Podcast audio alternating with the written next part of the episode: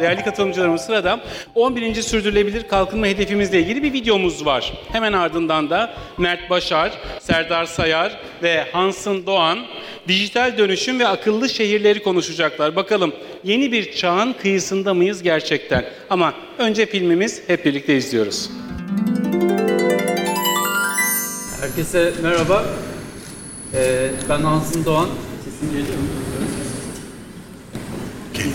Ee, Birleşmiş Milletler Kalkınma Programı'nda çalışıyorum. Özel sektörden sorumlu yönetici olarak.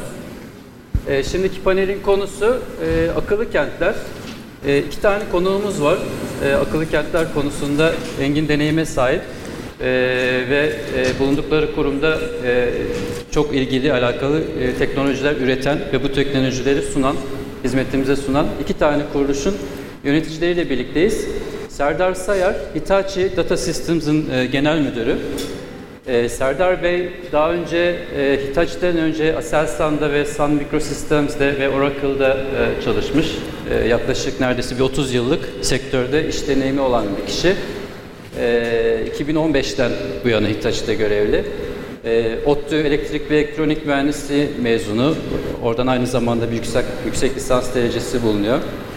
E, Mert Başar, daha önce de zaten e, tanıştığınız kendisiyle Türk Telekom'un kurumsal pazarlama genel müdür yardımcısı. Aynı şekilde Mert Bey de çok uzun süredir e, sektörde. Dikkat çektim, biyografisinde ilk e, kariyer hayatına Compact'te başlamış. Ben de orada başlamıştım kariyer hayatımı. Ama bayağı bir e, parantez yapmışız. e, bir orada buluşmuşuz, bir de şimdi şimdi buluşuyoruz. E, bundan dolayı çok memnun kaldım. Teşekkürler geldiğiniz için size. E, daha öncesinde Türk Telekom'un e, Hewlett Packard'da iş deneyimi var Evet. e, uzun e, yıllarca. E, Compact'ten başka Turkcell'de var. E, 2013 sonrası Türk Telekom grubunda çok değişik pozisyonlarda hem e, markaları TTNet bünyesinde olsun hem Türk Telekom bünyesinde olsun e, çeşitli pozisyonlarda üst e, yöneticilik görevleri var. E, Kadıköy Anadolu Lisesi ve İstanbul Üniversitesi İşletme Fakültesi mezunu.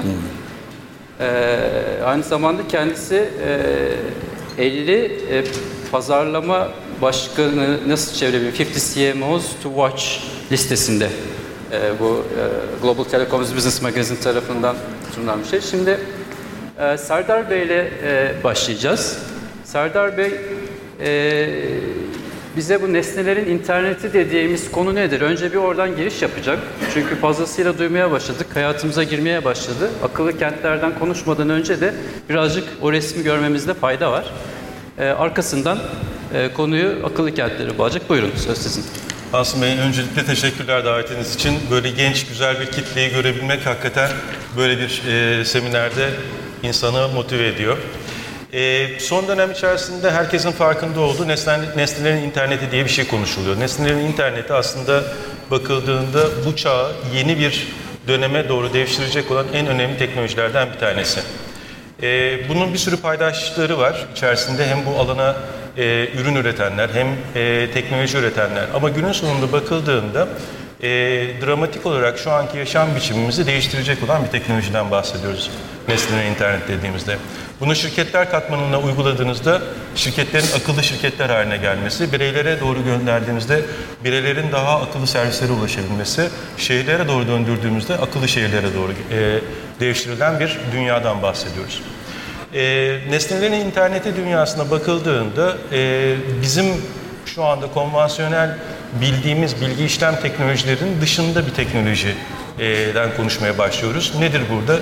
Hızın çok önem kazandığı, servis yaratılmasını, yeni servislerin e, piyasaya çıkartılmasıyla ilgili olarak beklentilerin eskisinden çok daha hızlı olduğu, günler bazında, aylar bazında olan şeylerin günler bazında ortaya çıkmasını gerektiriyor.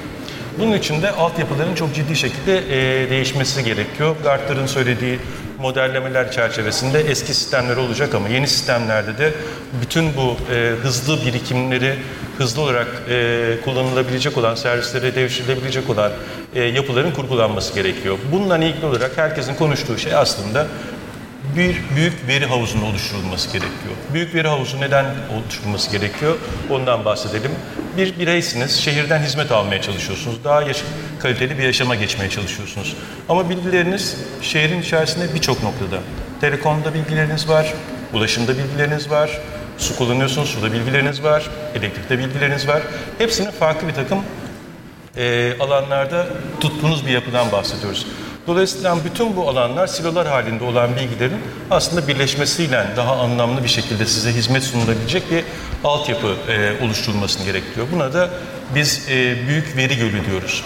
E, bu son zamanların en önemli e, başlıklarından bir tanesi. Örneklerden birazcık daha açıklamaya çalışayım. E, Kopenhag e, biliyorsunuz bu çevrecilik konusunda ileri gelen e, ve Kyoto'dan sonra anlaşmanın imzalanmış olduğu e, şehir şehirdir. E, Kopenhag 2025 yılı itibariyle kendine karbon neutral bir şehir olacağız. Yani karbon salınımı olmayan bir şehir olacağız hedefi koyuyor 2025 yılı itibariyle. Bu tabii çok iddialı bir hedef. Bunun ekonomik olarak değeri çok fazla. Birincisi tabii ki karbon salınımı olmadığı için bu bütün çevreci e, elektrik kaynaklarından, enerji kaynaklarından kullanmanın yanı sıra bir de ülkenin veyahut da şehrin bir turizm açısından çok ciddi şekilde bir değer, bir marka yaratılması açısından önemli bir e, başlık. Ve bununla ilgili olarak bir büyük veri, e, Hitachi e, Data Systems olarak bir büyük veri gölü oluşturduk orada. Ne oldu bu büyük veri gölünün içerisinden? Bir sürü kurumun içerisindeki verileri bir havuz içerisinde topladık. İlk birinci örnek buradan çıkan bu veri havuzunun içindeki harmanlamayı yapıp e, kurumlara servis çıkartan şirketlerden bir tanesi enerji şirketleriydi. Enerji şirketleri kişi başına o bölgede yaşayan e, kişilerin ne kadar elektrik sarfiyatı olduğundan yola çıkarak insanların efektif olarak elektrik sarf- ya- sarfiyatı yapıp yapmadıklarıyla ilgili bilgileri sunmaya başladılar. Bir sonraki seviye içerisinde gelecek olan şey içinde elektrik yönetimini artık şirketlerin, sizin elektrik evinizdeki elektrik yönetimini şirketlere bırakacaksınız. Bu saat içerisinde çamaşır makinenizi kullanmanıza izin vermeyecek o şirket ama bunun karşılığında da size elektrik şirketi para verecek. Ee, gene bunun üzerinde kurgulanabilecek olan tabii ki bunlar iyi zamanlar için olan şeyler ama maalesef ki şehirlerin yaşamlarında felaketler de var. Mesela nedir? Ee, deprem gibi. Ee, Bununla ilgili olarak yapmış olduğumuz bir başka çalışma, e, Tokyo'da yapmış olduğumuz çalışma içerisinde. Gene bu e, açık veriler içerisindeki bütün verileri mevcut olan e, alandaki eski haliyle yeni deprem sonrasındaki yeni haline bir drone uçurarak karşılaştırarak en fazla yıkımın nerede olduğu bilgisini anında oluşturup o alana ne kadar hızlı bilgi götürmek gerektiğiyle ilgili olarak servisleri çıkartmaya başlıyoruz. Bu, da şunu getiriyor. Deprem sonrasında bu bölgede bu kadar insan et- e, şey oldu, etkilendi ve buna çok hızlı servis götürülmesi gerekiyor. Evet. Bütün bu alanlara baktığınızda bunlar akıllı şehrin değişik örnekleri, değişik uygulamaları. Bunların bir sürü örnekleri var. E, deprem konusundaki e, örnek gerçekten şu anda bulunduğumuz şehre de e, hatta ülkenin geneline e, göre düşünebileceğimiz önemli bir konu. E, umarım e, burada da benzer çalışmalar e, yürütülüyordur. Biliyoruz ki Türk Telekom'un var. Var. E, Antalya'dakini çok iyi biliyorum çünkü Altın Pusula e, UNDP özel ödülünü e, verdik kendilerine bundan dolayı. Başka yerlerde de var.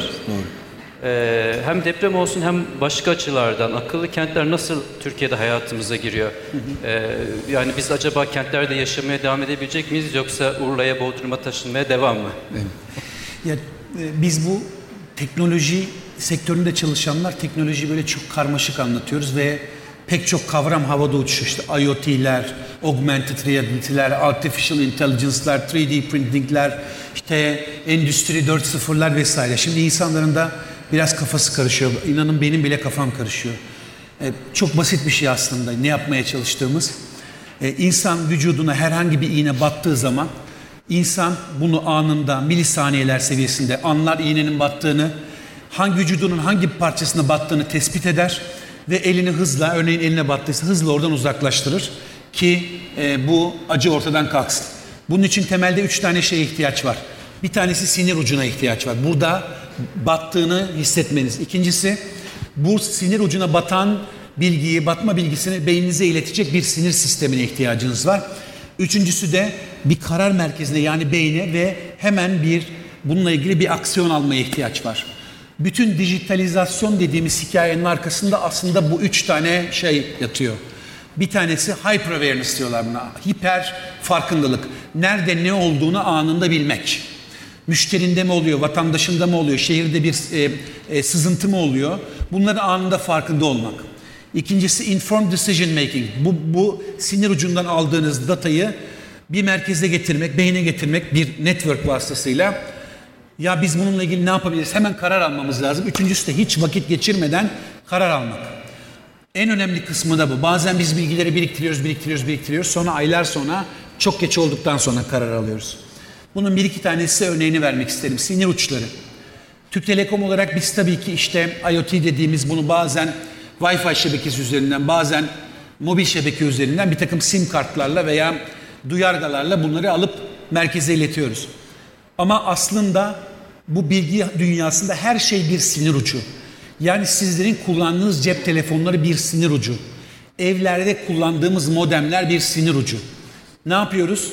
Bugün Türkiye'de bir elektrik kesintisini biz müşteriden ve elektrik elektrik şebekesini yöneten şirketten daha önce biliyoruz.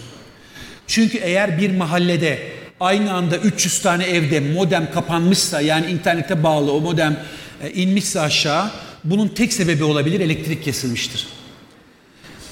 Dolayısıyla bu bilgiyi hemen alıyoruz. Enerji şirketinin haritasıyla eşleştiriyoruz ve enerji şirketine diyoruz ki şu mahallede e- elektrik kesildi hemen git bak.